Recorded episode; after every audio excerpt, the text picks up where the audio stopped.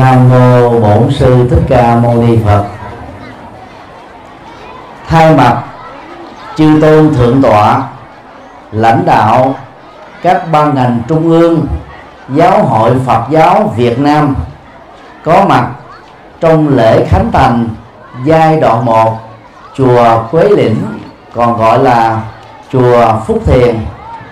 Chúng tôi kính gửi đến tất cả các quý Phật tử và các vị khách quý một số cảm nhận nhân ngày lễ hôm nay. Và thay vì là buổi chia sẻ Phật pháp như trong chương trình đã dự kiến vì thời gian cũng đã quá muộn chúng tôi xin nói một vài cái cảm nhận của mình à, khi được dự lễ khánh thành giai đoạn 1 của chùa hôm nay. Điều một vui mừng về sự phục hưng của Phật giáo tại huyện Kinh Môn. Cách đây à, khoảng một năm rưỡi, thượng tọa thích đạt đức, phó trưởng ban văn hóa trung ương giáo hội Phật giáo Việt Nam cùng à, nhiều vị tôn đức khác đã đến à, ngôi chùa này. Thì lúc đó chỉ là một mảnh đất thôi. Chánh điện là tạm thời, các gian thờ cũng chỉ là tạm thời sau một năm rưỡi nỗ lực với tâm bồ đề lớn, tâm từ bi lớn, tâm hành nguyện lớn, ni sư diệu ngân đã hoàn tất giai đoạn 1 của ngôi chùa quan trọng này. Trong suốt à, khoảng à, 7 thập niên qua, vì à, hậu quả của chiến tranh và sự tàn phá của vô thường ngôi chùa Phúc Thiền không có trụ trì. Ở một nơi sông nước và đời sống rất là khó khăn về tài chính và kinh tế. Việc à, phục dựng lại Phật giáo thông qua chùa Phúc Thiền là một nỗ lực rất là đáng được tán dương. Tất cả các vị à, tôn túc của giáo hội đều là những người làm chủ trì của các ngôi chùa và đều có công trong việc phục dựng lại các ngôi chùa do vô thường tàn phá. Khi à, có mặt ngày hôm nay tại chùa Phúc Thiền đó, thì tất cả các vị à, tôn túc lãnh đạo của giáo hội cũng giống như bản thân chúng tôi bày tỏ lòng thán phục lớn đối với ni sư Diệu Ngân vì không chỉ đóng góp cho những ngôi chùa ở tại trung tâm của thành phố Hải Dương và những ờ, địa danh khác mà chỉ trong vòng một năm rưỡi có thể vận động được trên dưới 3.000 tỷ đồng. Đó là một việc ờ, không phải ai cũng có thể làm được.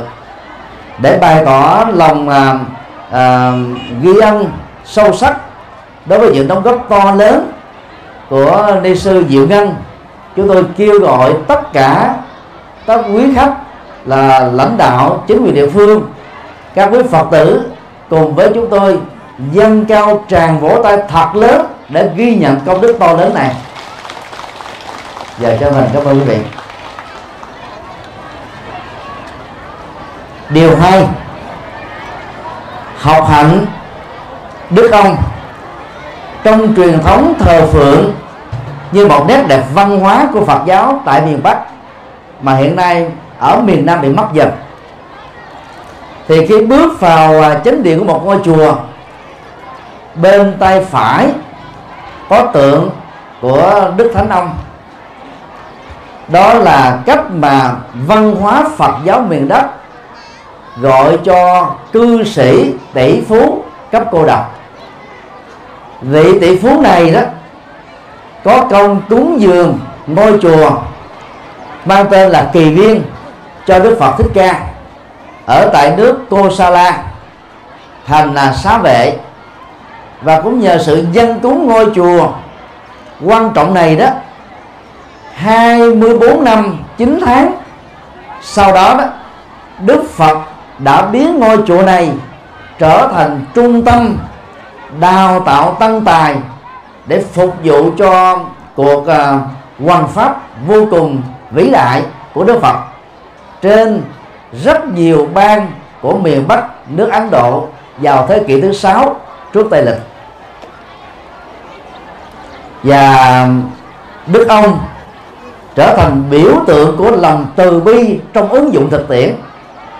Vì à, ông là người đã nâng đỡ các mảnh đề bất hạnh và giúp đỡ cho họ vượt qua được các nỗi khổ niềm đau do sự khốn khó về đời sống kinh tế và đồng thời đó, ông cũng là người khéo dẫn dắt những người bất hạnh về đời sống kinh tế này, có được điểm tựa tâm linh vào chánh pháp và đạo đức của Đức Phật. Như vậy, ở tấm gương của đại cư sĩ tỷ phú cấp cô độc, chúng ta học được hạnh phụng sự tam bảo và hạnh phụng sự cuộc đời. Tại đây ni sư diệu ngân, trong vòng một năm rưỡi qua, đã và đang làm được việc đó. Rất là thú vị. Và chúng tôi đồng thời kêu gọi tất cả các phật tử, các họ tộc ở trong thôn, hãy cùng chung tay với ni sư diệu ngân làm tốt công việc này. Ngày hôm nay chúng ta ăn mừng giai đoạn 1 của chùa Phúc Thiền được thành tựu mỹ mãn. Ngôi nhà tổ trên dưới 600 mét vuông. Không phải nơi nào ở trên mảnh đất Việt Nam này cũng có thể có được. Và theo dự đoán của chúng tôi, mặc dù chưa nhìn thấy bản vẽ toàn cảnh của chùa Phúc Thiền, thì trong tương lai, tại địa điểm thiêng liêng này, sau 70 năm chờ đợi của quần chúng địa phương sẽ mọc lên một ngôi đại tự mà diện tích của chánh điện theo dự đoán đó phải trên dưới 900 mét vuông. Vì bao giờ ngôi chánh điện thờ Phật tạo điều kiện cho tín đồ tu học cũng phải lớn hơn gian thờ tổ. Và chúng tôi kỳ vọng rằng, tin tưởng rằng với sự đóng góp và noi gương của đức ờ, ông đại tỷ phú cấp cô độc giàu lòng tự bi và giàu lòng văn hóa giàu nhân ái thì ngôi chùa Phúc Thiền này sẽ được thành tựu trong vòng 5 năm tới. Và do đó chúng tôi tha thiết kêu gọi các vị mạnh thường quân của giai đoạn 1 và tất cả các dân ở trong làng 13 họ tộc của thôn à, quế lĩnh hãy nêu cam kết lớn quyết tâm lớn và phát nguyện lớn cùng chung vai góp sức để giúp cho ni sư diệu ngân sớm hoàn thành được ngôi chùa quan trọng này. Nếu quý vị thấy sự cao kết đó là có thể thực hiện được trong tầm tay của mình, xin dâng cao tràng vỗ tay thật lớn để thể hiện tấm lòng chung. Cảm ơn quý vị. Trong kinh à, diệu pháp liên hoa, một bản kinh mà tại chùa phúc thiền trong thời gian qua ni sư đã cho đọc uh, bản môn kinh pháp hoa. Có một câu chuyện à, uh, dụ ngôn rất sâu sắc. Câu chuyện đó có tựa đề là từ dưới đất vọt lên tùng địa dũng xuất trong tiếng hán. Câu chuyện này kể rằng là khi à, đức phật thích ca truyền bá chân lý mới đó là tiềm năng giác ngộ thành phật vốn sẵn có trong tâm của mỗi con người như là một cái ờ, kho tàng quý báu. Thì lúc đó rất nhiều các vị bồ tát đến từ các hành tinh khác ngoài địa cầu chúng ta tình nguyện trở thành những người đầu tiên truyền bá chân lý à, tiềm năng thành phật cho tất cả các cư dân trên địa cầu này. Đức phật thích ca đã ghi nhận tấm lòng cao cả và vĩ đại của các bác đến từ các hành tinh khác. Sau đó, đức phật tâm sự với các vị bồ tát này một cách rất là chân tình. Thưa các bạn bồ tát, tôi ghi nhận tấm lòng của các vị. Nhưng tôi tin rằng đó, tại địa cầu của tôi cũng có rất nhiều các vị bồ tát tiềm năng. Và bằng sự đào tạo và khai thác đúng cách đó, thì các vị bồ tát tiềm năng này sẽ trở thành các vị bồ tát tăng minh. Các vị bồ tát tăng minh sau một thời gian sẽ trở thành các vị bồ tát lão thành. Các vị bồ tát lão thành này sẽ tận dụng cái môi trường hoàn cảnh của địa cầu này làm các phật sự lệ lạc quần sinh. Vừa dứt lời, từ dưới đất vọt lên các vị bồ tát tiềm năng, sau đó trở thành các vị bồ tát mới, các vị bồ tát à, lão thành và phụng sự độ sinh một cách rất là thành công. Đó là câu chuyện mà ngụ ngôn ở trong kinh pháp hoa. Quả địa cầu mà ngữ cảnh của câu chuyện này đề cập đến đó, là tượng trưng cho một cái kho tàng tiềm năng. Vì địa cầu chứa đựng tất cả các quặng mỏ và quốc gia nào khai thác được các quặng mỏ nằm ở dưới lòng đất có khả năng làm giàu. Việt Nam chúng ta là rừng vàng biển bạc trong tiềm năng đó chúng ta chưa khai thác được. Chúng ta chưa có kỹ thuật hiện đại để làm công việc đó. Chúng ta đang hợp tác với các quốc gia lớn để làm công việc này. Và cái kho tàng tiềm năng đó được biểu tượng là năng lực lớn đang còn dạng tiềm ẩn có sẵn ở trong tâm tâm tư của mỗi con người. Và mảnh đất tâm á, được xem như là quả địa cầu nó chứa đựng rất nhiều các cái kho tàng tiềm năng như thế. Chính vì vậy mà lời triết lý ẩn đằng sau câu chuyện này của đức phật đó là hãy tận dụng nguồn nhân lực địa phương, hãy tận dụng cái kho tàng tiềm năng ở bản địa. Vì khi mà mọi người bằng chất xám, bằng tâm huyết, bằng công sức nỗ lực một cách tập thể đó, thì việc nào khó cũng thành công bằng chứng là trong vòng một năm rưỡi qua với ờ, tấm lòng lớn của ni sư trụ trì các thôn ở xung quanh cũng đã đến giúp đỡ. Các phường xã địa phương lân cận đó cũng đến quan tâm. Và 13 họ tộc trong làng đó đã chung vai góp sức kẻ công người của. Như chúng tôi được biết đó thì cái đóng góp đó, hiện nay vẫn nằm ở cái mức độ khoảng là ba chục triệu thôi. Đó là tấm lòng thương thảo à, rất là cao quý của các bà con ở tại địa phương. Và cũng có một vài mạnh thường quân ở tại khu vực này và những khu vực lân cận thấy rõ được cái cái giá trị của ngôi chùa cho nên đã phát tâm bồ đề lớn. Nhờ đó mà ni sư trụ trì mới hoàn thành được ngôi chùa ở giai đoạn một. Như vậy nếu chúng ta biết khai thác cái nguồn địa phương thì cái ngôi chùa này trong tương lai đó chúng tôi tin chắc rằng là là sẽ thành công và rộng hơn ngữ cảnh đó đó, thì chúng ta thấy là nguồn chất xám Việt Nam đang tỏ sáng trên toàn cầu, nhưng chúng ta chưa biết sử dụng cái nguồn chất xám đó do thiếu kinh phí đầu tư. Ở các quốc gia tiên tiến, không tốn cái thời gian đầu tư, nhưng mà tận hưởng được cái thành quả chất xám của người Việt Nam đang làm việc và lập nghiệp ở tại hải ngoại. Và bằng tinh thần đó, sử dụng cái cái cái nguồn à, năng lực của à, quốc gia chúng ta sẽ xóa được cái mặc cảm tự ti dân tộc. Thông thường một quốc gia bị xâm lăng bị làm thuộc địa như Việt Nam do cái địa chính trị quan trọng thì cái mặc cảm tự ti dân tộc bao giờ cũng bị nhòi sọ của, của những cái chủ nghĩa trong đó có à, bành trướng bá quyền Trung Quốc suốt một nghìn năm lịch sử thế kỷ 1 đến thế kỷ 10 trong đó đó có thực dân Pháp gần một và trăm năm trong đó có đế quốc Mỹ ba chục năm nội chiến từng ngày và do vậy cái mặc cảm làm cho chúng ta dễ dàng hướng đến phương Tây hướng đến hải ngoại hướng đến bên ngoài để tìm kiếm và chứng ra minh rằng là mình đang tiến bộ. Và trong cái cái cái cái, cái sự tìm kiếm đó dưới đó tác động của toàn cầu hóa đó chúng ta đang mất dần những cái giá trị truyền thống văn hóa của cha ông nghìn đề để lại.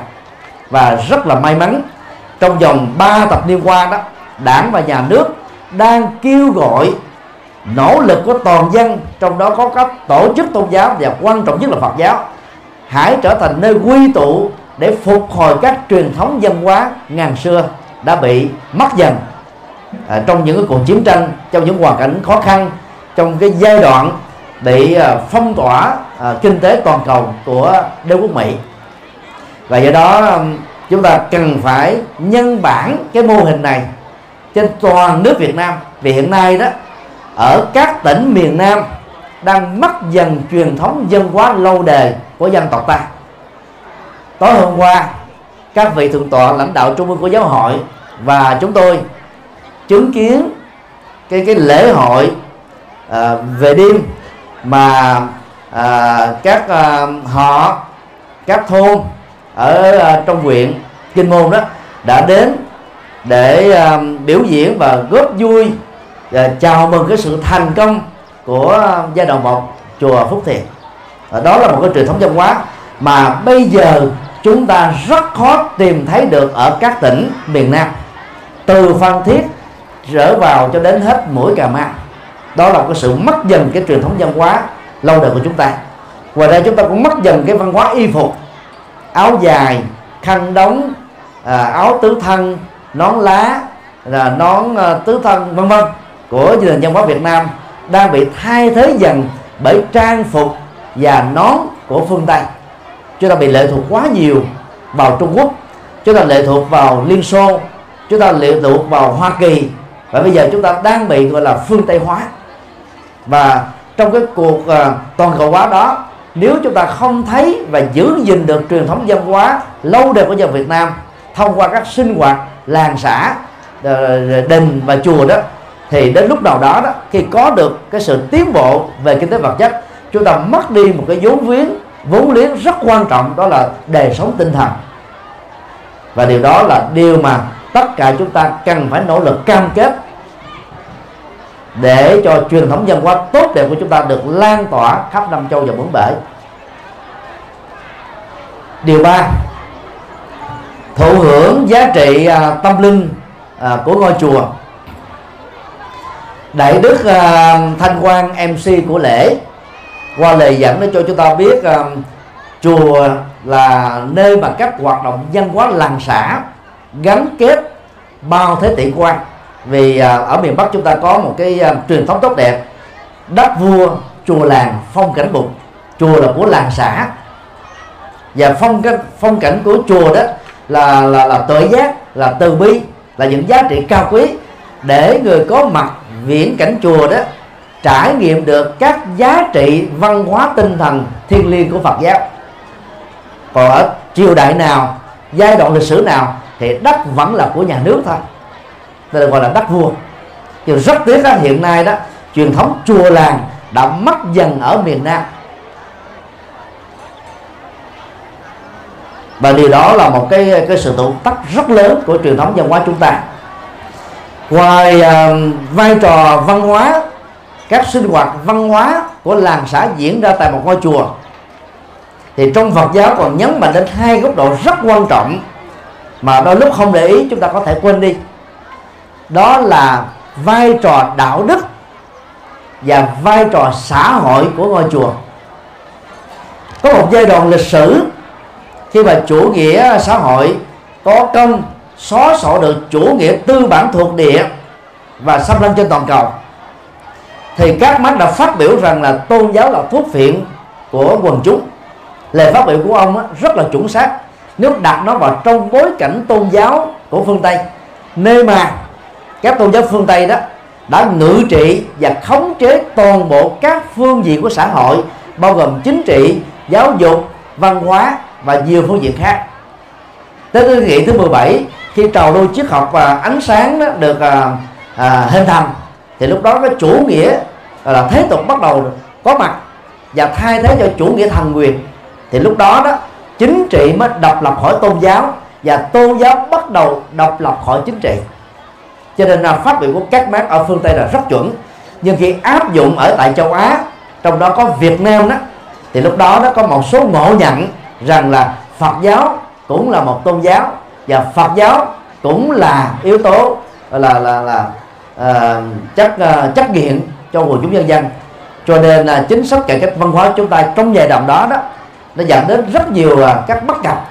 Và điều đó đã làm cho uh, Phật giáo bị suy vong rất nặng ở miền Bắc vào năm 1945 rồi ở Bắc Trung Bộ vào năm 1954 và ở miền Nam Việt Nam vào năm 1975 nhưng à, hai thập niên trở lại đây và bắt đầu từ cái điểm năm 1981 đó thì à, nhà nước đã bắt đầu thay đổi chính sách đó. Nhờ đó mà các ngôi chùa bị suy vong ở miền Bắc sau 70 năm, sau 60 năm, sau 40 năm, có cơ hội được phục hưng trở lại là bởi vì lãnh đạo của đất nước chúng ta hiện nay đã thấy rõ được vai trò đạo đức, vai trò xã hội của Phật giáo đối với quần chúng nhân dân trong à, bối cảnh là văn hóa tôn giáo và triết học của Ấn Độ đó thì Phật giáo được gọi là đạo sa môn. Trong tiếng Bali gọi là Samana. Và chữ Samana trong tiếng Bali của Ấn Độ đó có nghĩa đen là tôn giáo vô thần. Còn Bà La Môn á, là một trường phái tôn giáo hữu thần thừa nhận thượng đế sáng thế tạo ra con người dạng vật và sự sống sắp xếp định mệnh của con người hạnh phúc và khổ đau còn Phật giáo là tôn giáo vô thần đi ngược lại với niềm tin đó. Như vậy về bản chất á, đạo Phật là một con đường minh triết dạy người ta cái cách sống đạo đức cao thượng dạy người ta cái ứng xử dân hóa cao thượng để góp phần xây dựng hòa bình trên trần gian này. Nhưng rất tiếc có một cái giai đoạn lịch sử đó do về thiếu các tư liệu nghiên cứu và do các cách làm đạo của các tăng sĩ bị gắn liền với các tín ngưỡng dân gian nhiều quá cho nên Phật giáo bị ngộ nhận như là một tôn giáo hữu thần. Và cái vai trò đạo đức và xã hội của Phật giáo đó là là bị đánh giá là chưa đúng mức. Nhưng rất may là ngày nay chúng ta đã thấy được điều đó. Và các ngôi chùa được phục hưng trong vòng mà à, bốn thập niên qua ở miền Bắc và nhất là trong một thập niên gần đây ở trên toàn quốc đó, cho thấy là cái cái cái chủ trương rất là sáng suốt của đảng và nhà nước về phương diện này vì vậy đó rất mong à, các hộ ở trong thôn và đặc biệt là trên toàn à, xã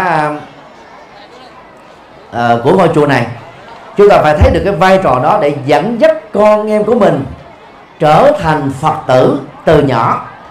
Truyền thống văn hóa miền bắc đó, thì khích lệ bán khoán con cho phật. Đó là cái cách để giúp cho con em chúng ta đó, một mặt đó là được sự bảo hộ gia trì về phương diện tâm linh, để được bình an, khỏe mạnh, có được một tương lai tươi sáng. Mặt khác là giúp con em thông qua cái sinh hoạt, văn hóa, đạo đức và xã hội tại một ngôi chùa đó, trở thành, thứ nhất đó là người không dựa dẫm vào gia đình và cha mẹ của mình, trở thành một người rất tự lập, có trách nhiệm và đóng góp rất nhiều các giá trị cao quý của mình cho làng xã và cho đất nước cho nên uh, sinh hoạt đạo đức tại một ngôi chùa rất là quan trọng. Tại vì tại ngôi chùa đó các cháu thanh thiếu niên sẽ được học năm điều đạo đức Phật dạy. Không giết người bảo vệ hòa bình.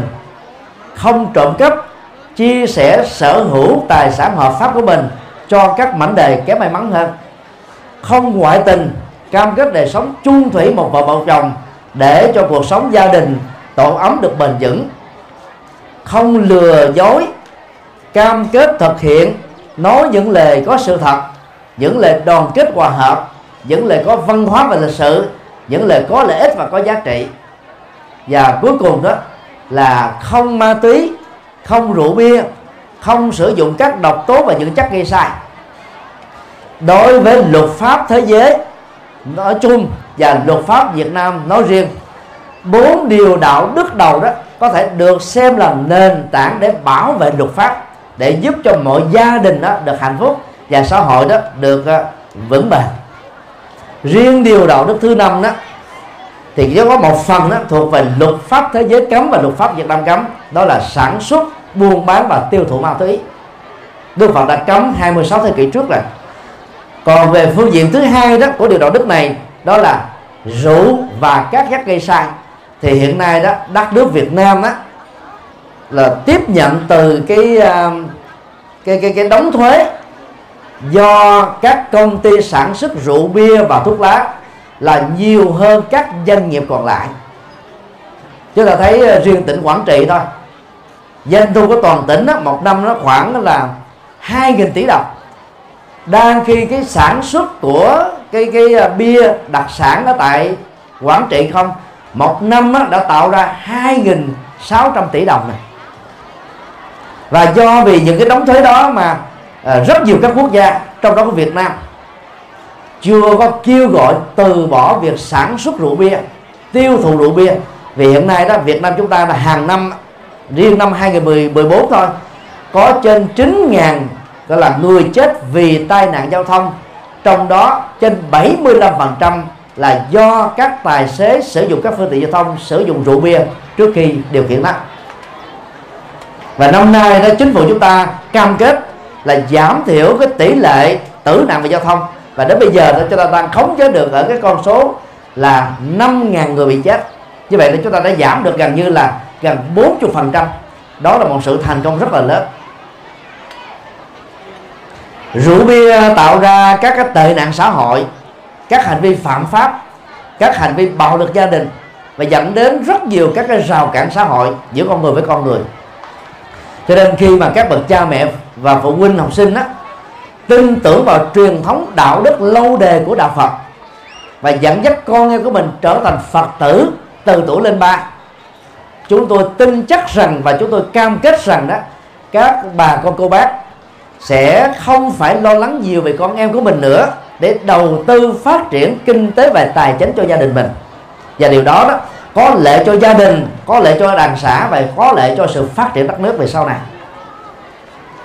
Năm điều đạo đức đó đó, dầu là khó giữ một cách trọn vẹn, nhưng nếu chúng ta cam kết trước sau gì chúng ta cũng giữ được một cách thành công, vì giữ được điều đó là có được hạnh phúc cá nhân, gia đình, xã hội và toàn quốc gia.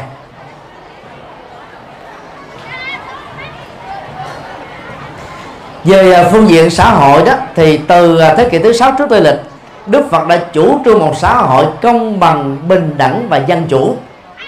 Đi trước các cái trào lưu triết học phương Tây rất là nhiều thế kỷ.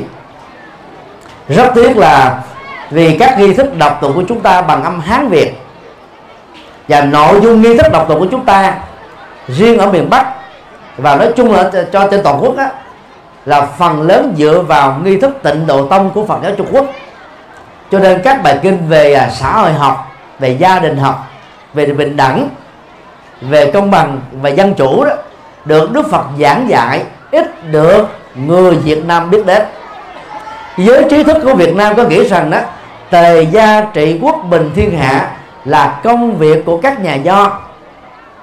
Cho nên đó, là người nam thường có khuynh hướng là sinh hoạt ở đình, gắn kết với chính trị còn à, phụ nữ và trẻ em á, gắn kết với ngôi chùa. Gia đình và ngôi chùa ở tại văn hóa miền bắc là nó chỉ cách nhau có một vách tường thôi. Văn hóa này mất dần chỗ đứng ở miền nam việt nam. Thì đó là điều rất là đáng tiếc. Nhưng nếu như chúng ta chịu khó đọc vào các bản kinh mà hiện nay đó người có công hàng đầu đó là trưởng lão hòa thượng thích minh châu đã phiên dịch kinh điển Bali ra tiếng Việt. Và các hòa thượng trưởng lão khác như hòa thượng thích trí quang hòa thượng thích trí tịnh hòa thượng thích trí đức hòa thượng thích trí nghiêm hòa thượng um, thích tuệ sĩ hòa thượng thích đức thắng hòa thượng thích thanh từ đã có công phiên dịch các bản kinh điển đại thừa bằng chữ hán ra tiếng việt.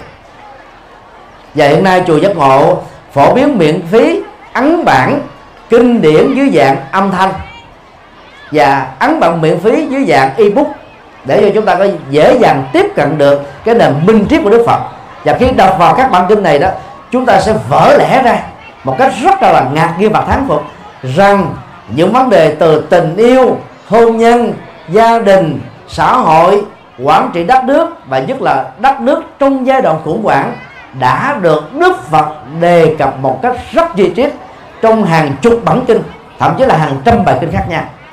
Nhưng rất tiếc là bị ảnh hưởng theo cái nền văn hóa Trung Quốc chúng ta đã không truyền bá các bản kinh này cho Phật tử tại gia. Và điều đó nó, nó dẫn đến cái tình trạng là giới tri thức giới chính trị không cảm thấy là thích hợp với cái sinh hoạt tín ngưỡng của Phật giáo.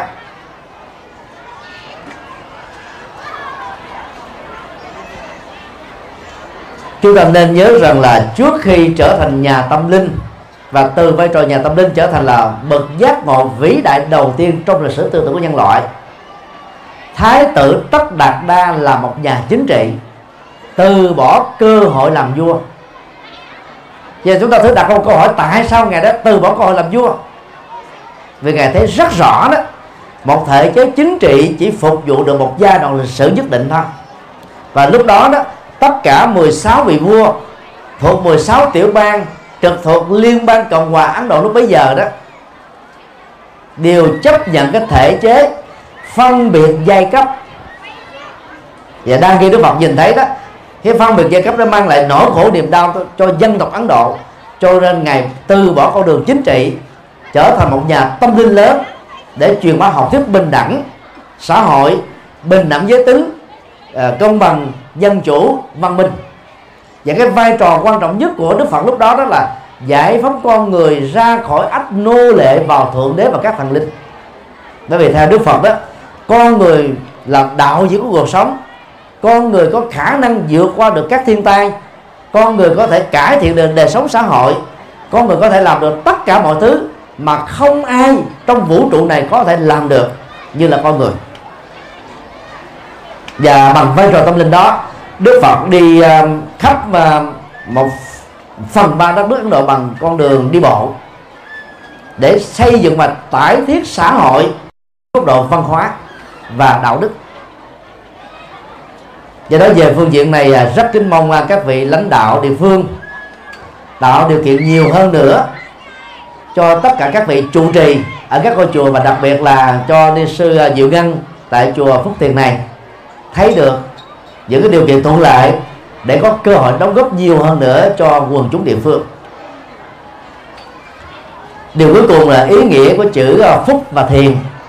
À, tên gọi của ngôi chùa mà chúng ta đang có mặt để mà chúc mừng giai đoạn một thành công. Trong Phật giáo chữ phúc gồm có bốn phương diện. Thứ nhất là phước báo về à, nhan sắc và tuổi thọ. Phước tướng đó là một trong những diễm phúc mà ai sở hữu được nó đó, có cơ hội thành công và thăng tiến xã hội. Cho đến thế kỷ 20 này là người ta mới à, tổ chức à, các cuộc thi hoa hậu và nam dương để tôn vinh cái phước tướng mà con người có được. Ai sở hữu được phước tướng đó thì cái cơ hội thăng tiến, cơ hội hợp tác đó dễ dàng và thuận lợi hơn những người kém may mắn về phương diện này, nhất là những người bị dị tật bẩm sinh từ trong bụng mẹ nước Việt Nam chúng ta à, trải qua lịch sử của những cuộc chiến tranh xâm lăng mà Việt Nam đã trở thành nạn nhân trực tiếp một ngàn năm của giặc phương Bắc Trung Quốc với 66 lần xâm lăng và biến chúng ta làm thuộc địa và 100 năm của thực dân Pháp và 30 năm can thiệp của Hoa Kỳ dẫn đến cái nội chiến từng ngày dân tộc Việt Nam đã chết và khổ đau bởi những cái cuộc chiến như thế. Chất độc da cam đã kéo đi cái chết của khoảng 400.000 người Việt Nam vô tội. Và khoảng 600.000 người Việt Nam á, hiện nay bị phơi nhiễm chất độc dioxin chất độc da cam. Và Hoa Kỳ đó đã từ bỏ và từ chối cái trách nhiệm bồi thường hậu quả chiến tranh.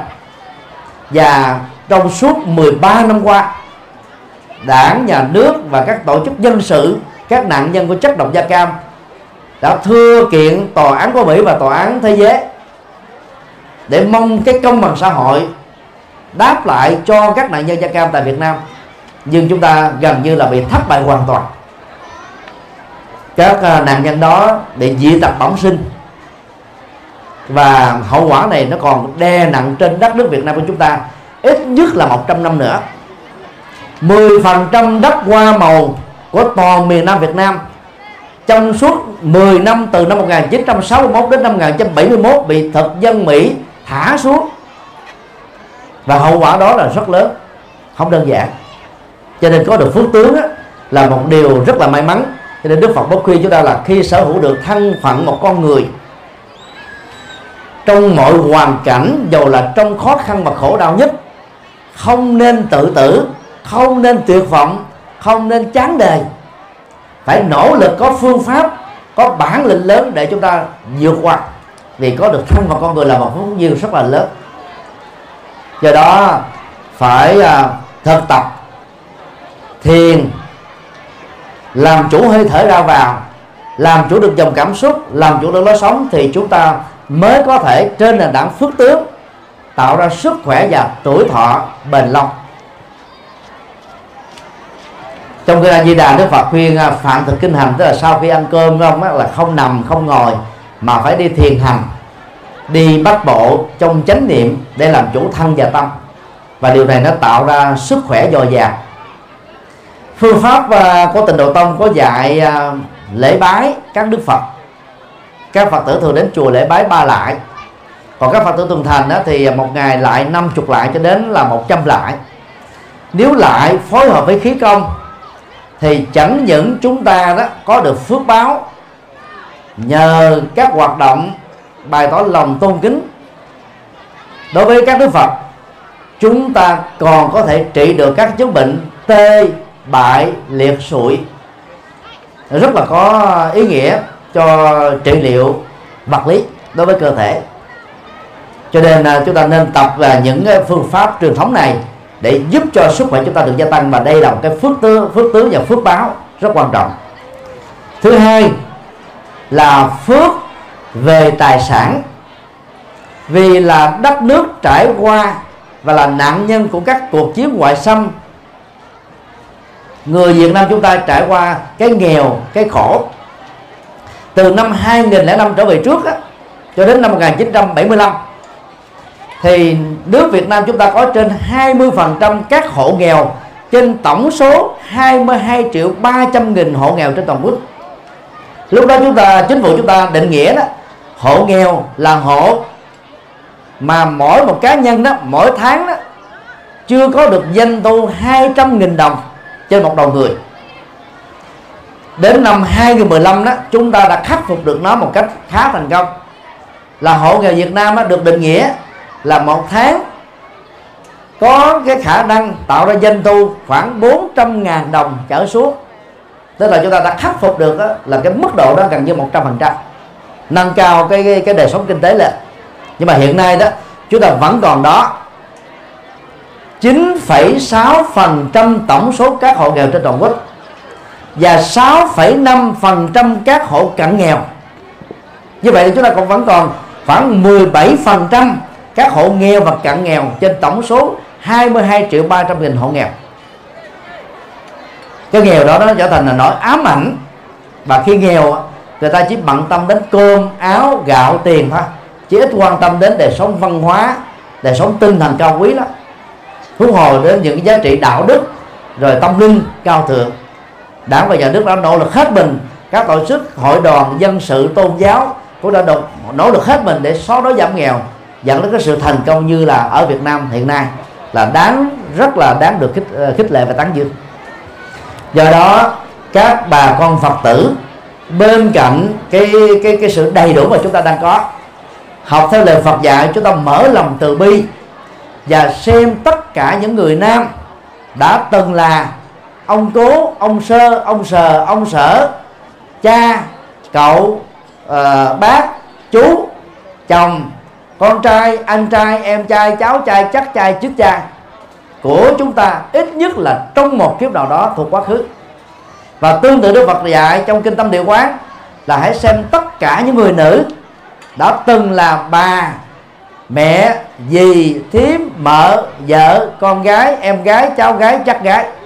Thì quan niệm quyết thống trong mối quan hệ ở những kiếp sống trước đó sẽ làm cho chúng ta dễ dàng mở lòng từ bi, nhìn thấy nỗi khổ niềm đau của thai nhân, nhất là về cái nghèo và cái bất hạnh, cũng chính là một phần nỗi khổ niềm đau của chúng ta. Nhận thức từ bi này đó, không cho phép chúng ta trở nên vô cảm, thờ ơ bàn quan trước các bất hạnh của đồng loại nói chung và của người dân Việt Nam nói riêng. Và bằng nhận thức đó đó, trải qua nhiều thế kỷ, nhân dân Việt Nam với ảnh hưởng của Phật giáo và bằng bản chất cái lòng nhân ái của người Việt Nam, chúng ta đã có những chủ trương lá rành đùm lá rách. Bây giờ đã hơn thế nữa, chúng ta phải cam kết lá rất ít, đùm lá rất nhiều. Lá rất nhiều, đùm lá rất rất mồng tơi. Lá rất rất mồng tơi, đùm lá rất màn trời chiếu đất. Nói chung là chỉ cần có tấm lòng, người có của thì tặng tiền, người không có của thì hiến công chúng ta giúp đỡ nhau, hỗ trợ nhau nhiều giúp nhau để vượt qua nỗi khổ niềm đau của kiếp người. Và đó là một phúc duyên rất là lớn.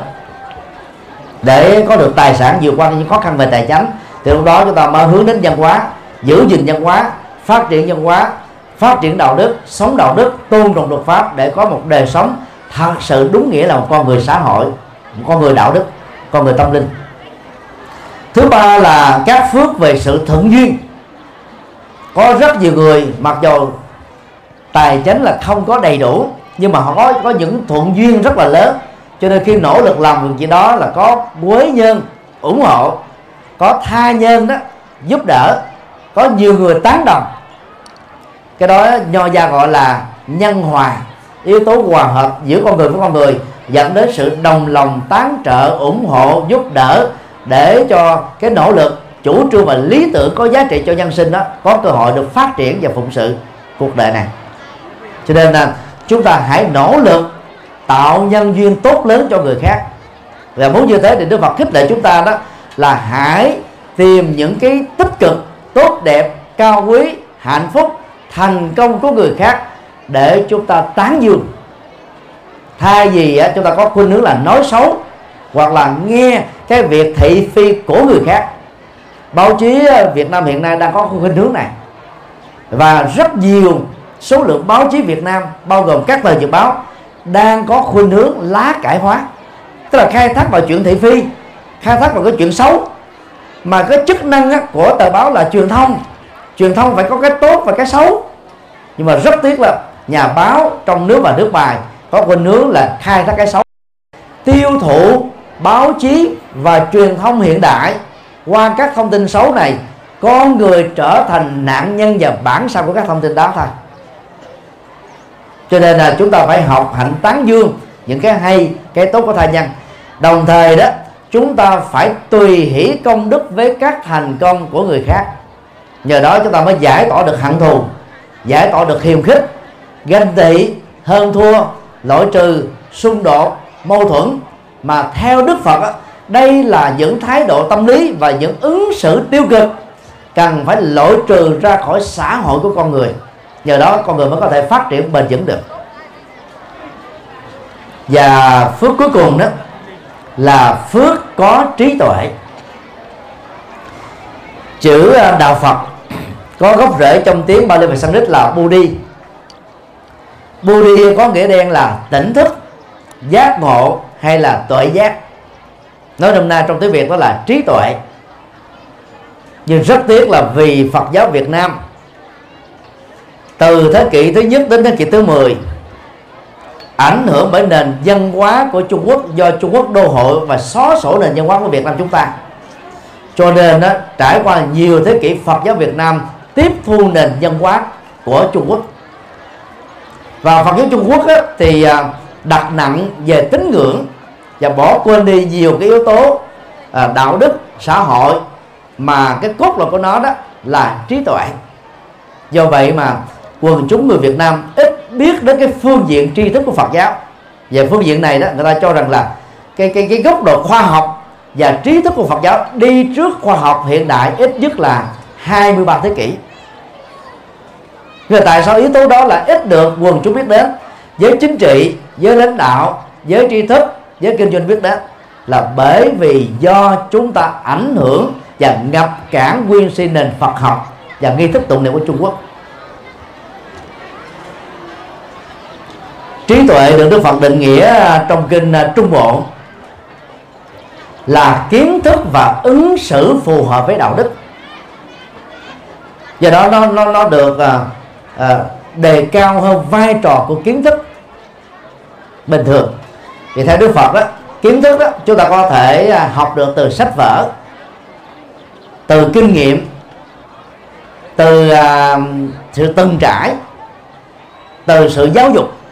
Nhưng mà trí tuệ đó nó phải đạt được từ việc chúng ta sống đời đạo đức cao thượng và tôn trọng luật pháp một cách à, trọn vẹn và tuyệt đối một định nghĩa thứ hai về trí tuệ ở trong kinh đó đó là kiến thức và ứng xử phù hợp với luật nhân quả. Và theo đức phật đó vũ trụ này nó có bốn quy luật chi phối. Thứ nhất là quy luật hạt giống. Hạt ổi không thể tạo ra gạo. Hạt, à, hạt hạt gạo không thể tạo ra quả mít. Hạt mít không thể tạo ra quả cam. Hạt tam không thể tạo ra con người con người không thể tạo ra sinh ra con thú được. Mỗi một chủng loại hạt nào nó tạo ra cái chủng loại đó thôi. Và nó mang cái tính di truyền. Đó là quy luật chân lý. Thứ hai là luật thời tiết. Có bốn mùa xuân, hạ, thu, đông. Ngày và đêm, sáng và tối. Lạnh và nóng.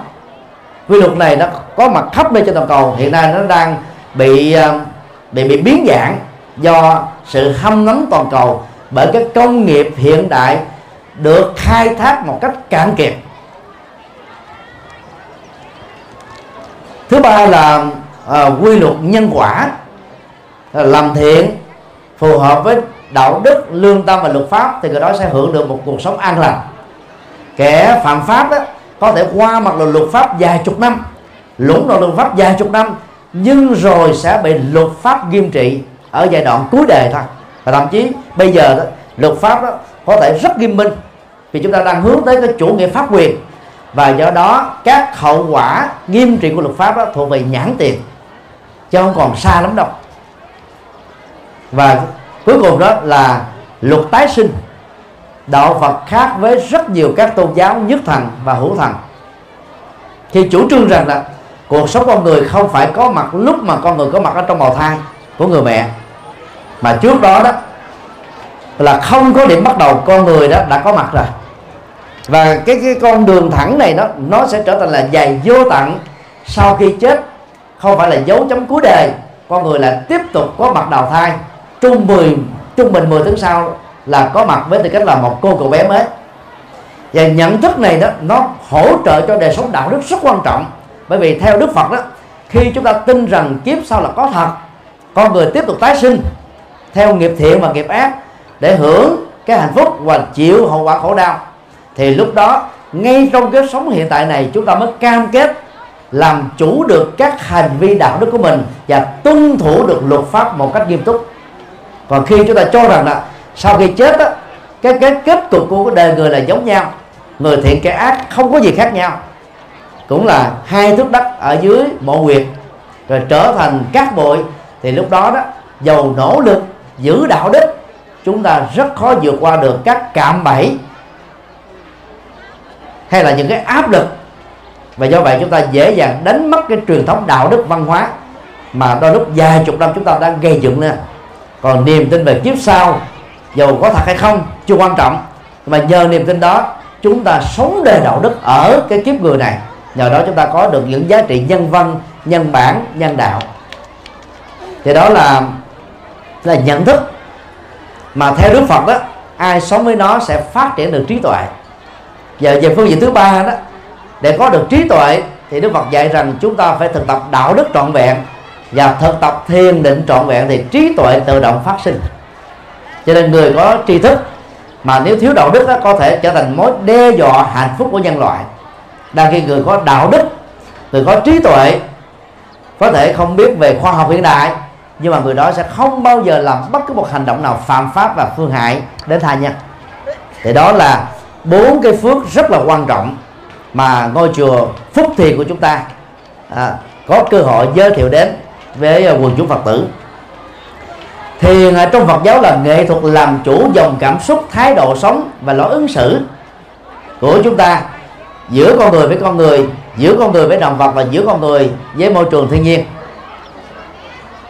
Thiền nó có hai cấp độ. Thứ nhất á, là chánh niệm tức là làm chủ được các động tác đi, đứng, nằm, ngồi. Trong giao tế và ứng xử, trong lúc thức cũng giống như là lúc ngủ. Nhờ đó chúng ta tránh được các rủi ro trong lao động, rủi ro trong tai nạn giao thông. Và trở nên là một người rất là sáng suốt, điềm tĩnh. Ở cấp độ thứ hai đó là thực tập và thiền định. Chúng ta có thể thực tập đơn giản cái cấp độ thiền thứ tư là xả niệm thanh tịnh mỗi ngày dành ra khoảng chừng à, 15 phút đến 30 phút tĩnh tọa để tâm mình trở nên như là chân không hóa.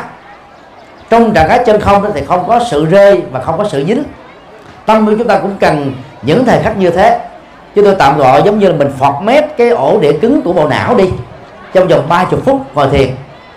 Thì mọi căng thẳng, mọi lo toan, mệt mỏi như là hậu quả của những cái làm việc, hậu quả của những sức ép và thách đố cuộc sống đó nó sẽ rơi rụng lịch định không còn gì hết.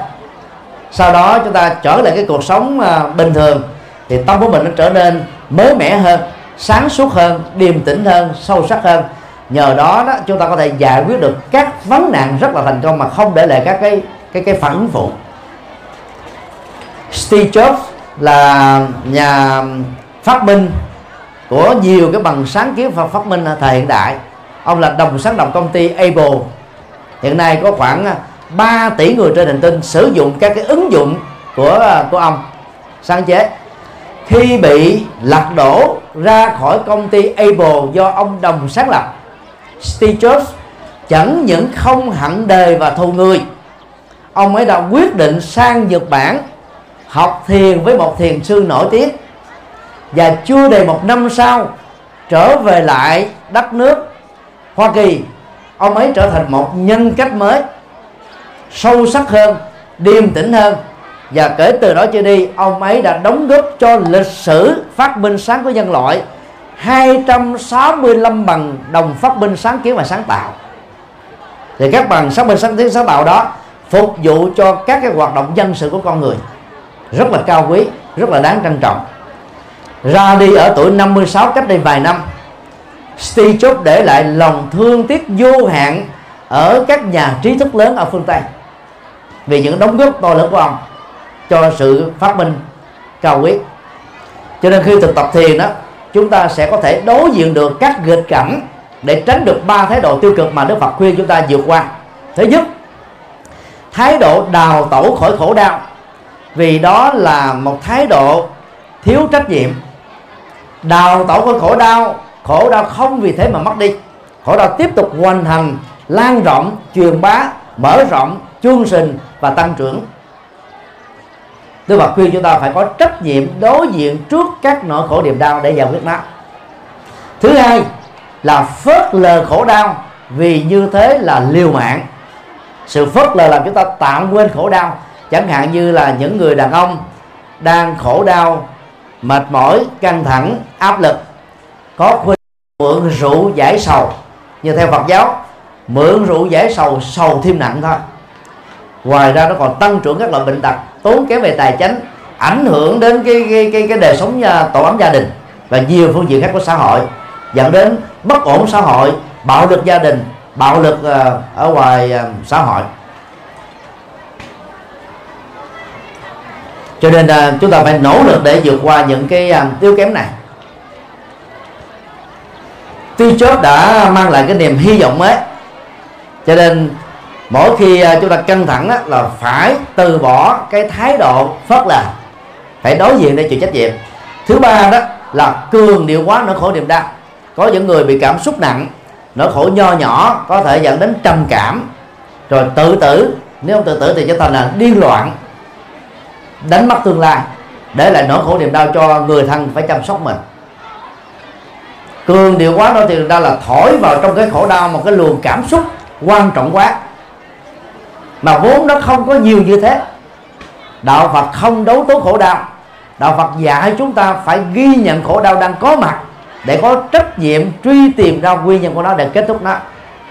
Lối nhận sức và giải quyết vấn đề như vừa nêu á, được đức phật gọi là trí tuệ. Nó khác với kiến thức. Và bằng à, ba cái cái ờ, cái cái thái độ tiêu cực này nè khi được tháo mở đi thì chúng ta sẽ có trách nhiệm với các nỗi khổ niềm đau của chúng ta. Và thực tập thiền nó giúp cho chúng ta giải phóng được các ức chế tâm lý các cái uh, bệnh tật trên cơ thể. Nhờ đó chúng ta sống có giá trị hơn. Kính thưa các vị khách quý quý uh, bà con phật tử và hôm nay khi chúng ta ăn mừng sự thành công giai đoạn 1 của à, chùa Phúc Thiền. Chúng ta có cơ hội à, lắng nghe những bài phát biểu đại diện à, các thành phần khác nhau, nói về ý nghĩa, giá trị, văn hóa, đạo đức, xã hội của ngôi chùa. Thì chúng tôi rất kinh mong khi ngôi chùa đã hoàn tất được giai đoạn 1 với nhà thờ tổ trên 600 mét vuông đó thì các quý phật tử từ nay trở đi đã có được một cái không gian tâm linh rất quan trọng để tới sinh hoạt. Và đừng nên bỏ mất cơ hội quan trọng này cho đời sống tinh thần của mình.